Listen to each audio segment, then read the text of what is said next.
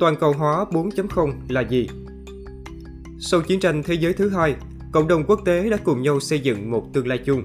Ngày nay chúng ta cần phải làm lại điều này lần nữa do sự hồi phục chậm chạp và không đồng đều trong thập kỷ sau cuộc khủng hoảng tài chính toàn cầu. Một bộ phận không nhỏ trong xã hội đang tỏ ra bất mãn và thất vọng, không chỉ với chính trị hay với các chính trị gia, mà còn cả với quá trình toàn cầu hóa và toàn hệ thống kinh tế lấy đó làm nền tảng. Trong kỷ nguyên mà sự thất vọng và tình trạng bấp bênh đang lan rộng, chủ nghĩa dân túy ngày càng tỏ ra là một sự thay thế hấp dẫn. Tuy vậy, chủ nghĩa dân túy tránh né và thường lầm lẫn sự khác biệt quan trọng giữa hai khái niệm. Toàn cầu hóa globalization và chủ nghĩa toàn cầu globalism. Toàn cầu hóa là một hiện tượng được thúc đẩy bởi công nghệ và sự dịch chuyển của ý tưởng, con người và hàng hóa.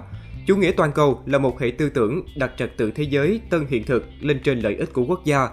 Không ai có thể phủ nhận chúng ta đang sống trong một thế giới toàn cầu hóa.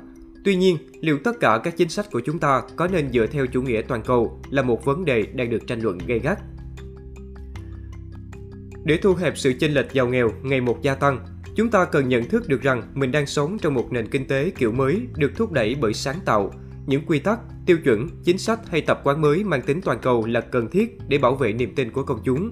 Nền kinh tế mới này đã khai tử hay hợp nhất vô số ngành công nghiệp, ảnh hưởng đến công việc của hàng triệu người lao động.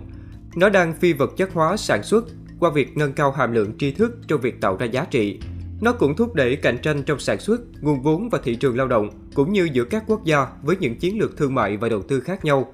Ngoài ra, nó còn làm tăng sự nghi ngờ, đặc biệt là đối với các công ty công nghệ và việc họ đang nắm giữ những dữ liệu của chúng ta. Toàn cầu hóa 4.0 chỉ vừa bắt đầu mà chúng ta đã thiếu chuẩn bị một cách nghiêm trọng. Tư duy theo lối cũ hay cố gắng chấp vá các quy trình và thể chế hiện tại sẽ không có tác dụng.